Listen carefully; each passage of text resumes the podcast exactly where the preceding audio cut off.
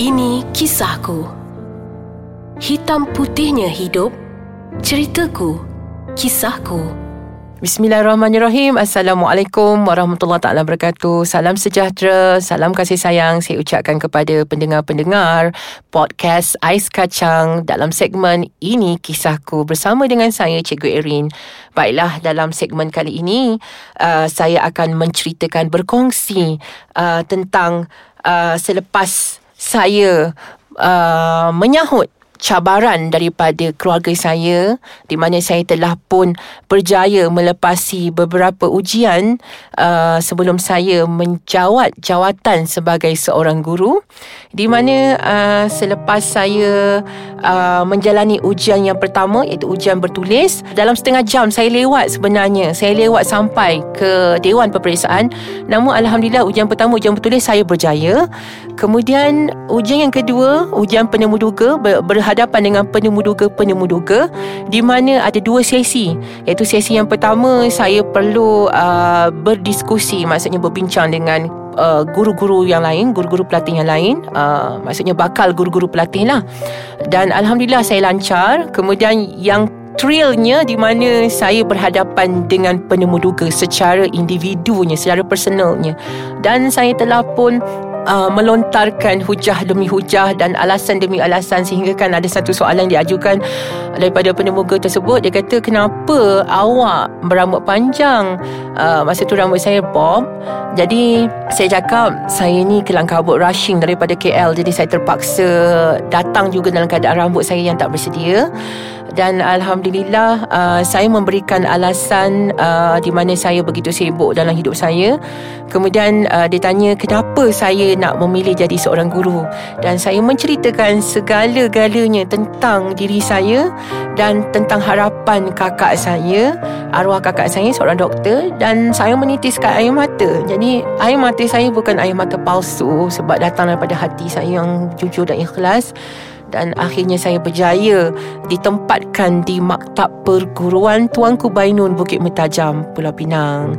Jadi saya telah pun berada di dunia baru ya di dunia baru sebagai seorang guru pelatih. Jadi uh, selama tiga tahun di sana pelbagai kenangan pahit dan manis. Namun dalam semester yang pertama tu memang begitu mencabar kerana masa tu saya masih lagi ada teman lelaki. Teman lelaki saya ni masih lagi follow up saya. Jadi once a week saya akan balik berjumpa dengan dia. Tapi dah jumpa dia baru balik ke uh, berjumpa dengan ibu. Maksudnya teman lelaki saya tu nombor satu lah. Konon-kononnya suami sangat kan. Jadi uh, sampai saya ke semester yang kedua, ketiga saya dah mula rasa give up dengan teman lelaki saya sebab dia sentiasa meminta duit dengan saya sebab kalau sebagai guru pelatih ni memang every month kita akan dapat allowance sebanyak RM500. Jadi allowance saya ni sepatutnya saya gunakan untuk assignment saya, untuk perbelanjaan saya di maktab. Tetapi kalau setiap kali saya jumpa dia, dia akan pause saya. Walaupun dia bekerja, tapi dia masih lagi meminta duit daripada saya. Itu yang menyebabkan saya give up dengan dia dan saya fikir sampai bila kesudahan saya dengan teman lelaki saya ni. Jadi sebab itu saya tekad di mana saya mula melaksanakan solat hajat ya dalam masa hampir setahun ya hampir setahun saya melaksanakan solat hajat untuk saya mengumpul kekuatan saya.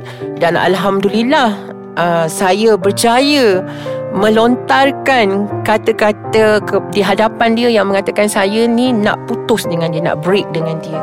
Dan memang macam dah malas, dah penat, dah terlalu trauma dengan dia sebab dia selalu saja me, meminta wang dengan saya. Bukannya nak menyenangkan saya, makin menyusahkan hidup saya. Dan dia pernah berjanji dengan saya uh, sebelum saya habis pengajian saya di Maktab Perguruan Tangguh Bainu dia akan berhenti daripada pengambilan dadah jenis heroin.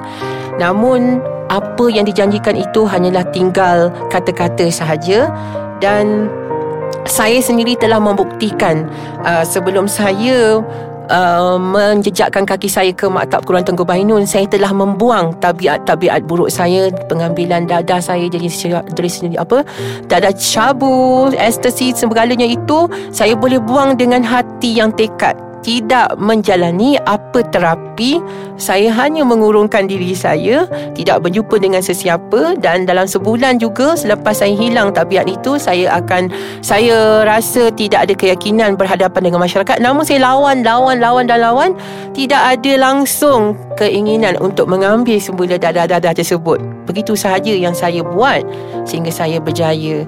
Uh, baiklah uh, rasanya kita akan berhenti seketika. Uh, kita akan sambung semula selepas ini. Selama tiga tahun saya berada di Maktab Keruan Tangguh Bainun, saya masih lagi mengalami trauma, maksudnya kecaman demi kecaman sehingga kan saya pernah didiskriminasikan oleh guru-guru pelatih, terutamanya guru pelatih lelaki.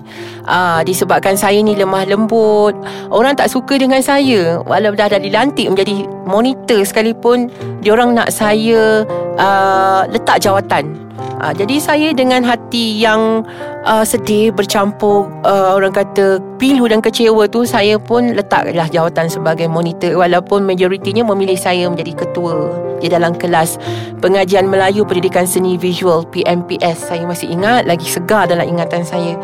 Namun alhamdulillah di atas kecaman-kecaman penghinaan tersebut saya kumpulkan menjadi satu azimat. Maksudnya kekuatan saya untuk saya dapatkan salah satu anugerah sebelum saya keluar daripada Maktab Quran Tangku Bainun dan apa yang menjadikan uh, lebih uh, mengentalkan diri saya di mana masih segar lagi dalam minda saya.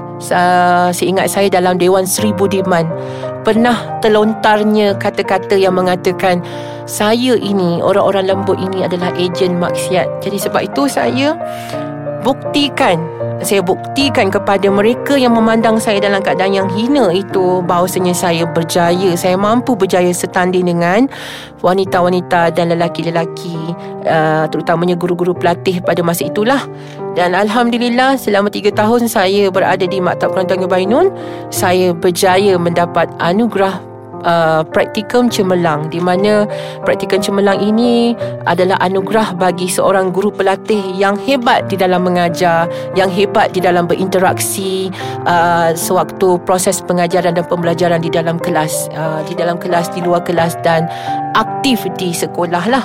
Jadi Alhamdulillah saya berjaya membuktikan sebab Setiap kali penghinaan, setiap kali kecaman, air mata saya akan menitis. Tapi saya tak menitis depan kawan-kawan saya.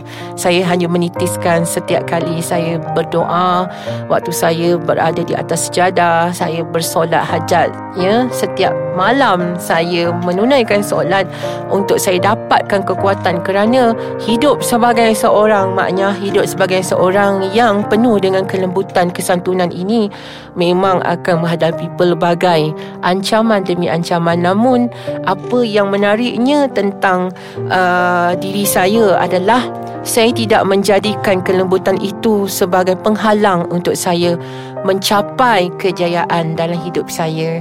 Jadi selepas saya berjaya menerima anugerah uh, praktikum cemerlang itu, makanya saya rasa diri saya uh, menjadi lebih berani maksudnya lebih kuat untuk saya kekal positif sebagai seorang guru walaupun di sebaliknya saya seorang lelaki yang penuh dengan kelembutan dan uh, menariknya lagi sewaktu saya berada di Maktab Peruan Tengah Bainun walaupun saya lemah lembut saya masih mampu untuk mempunyai keluarga angkat.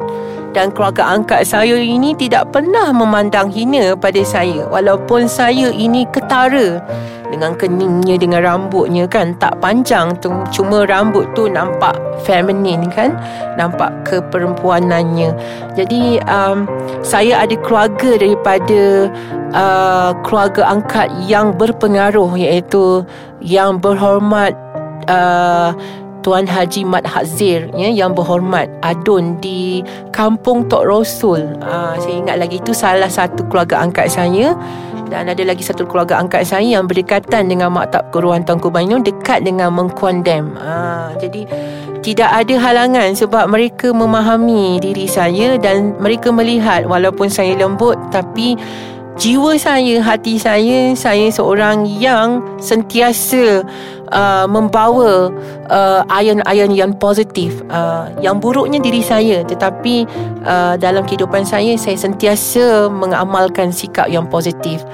Baiklah, uh, cukup untuk uh, kali ini.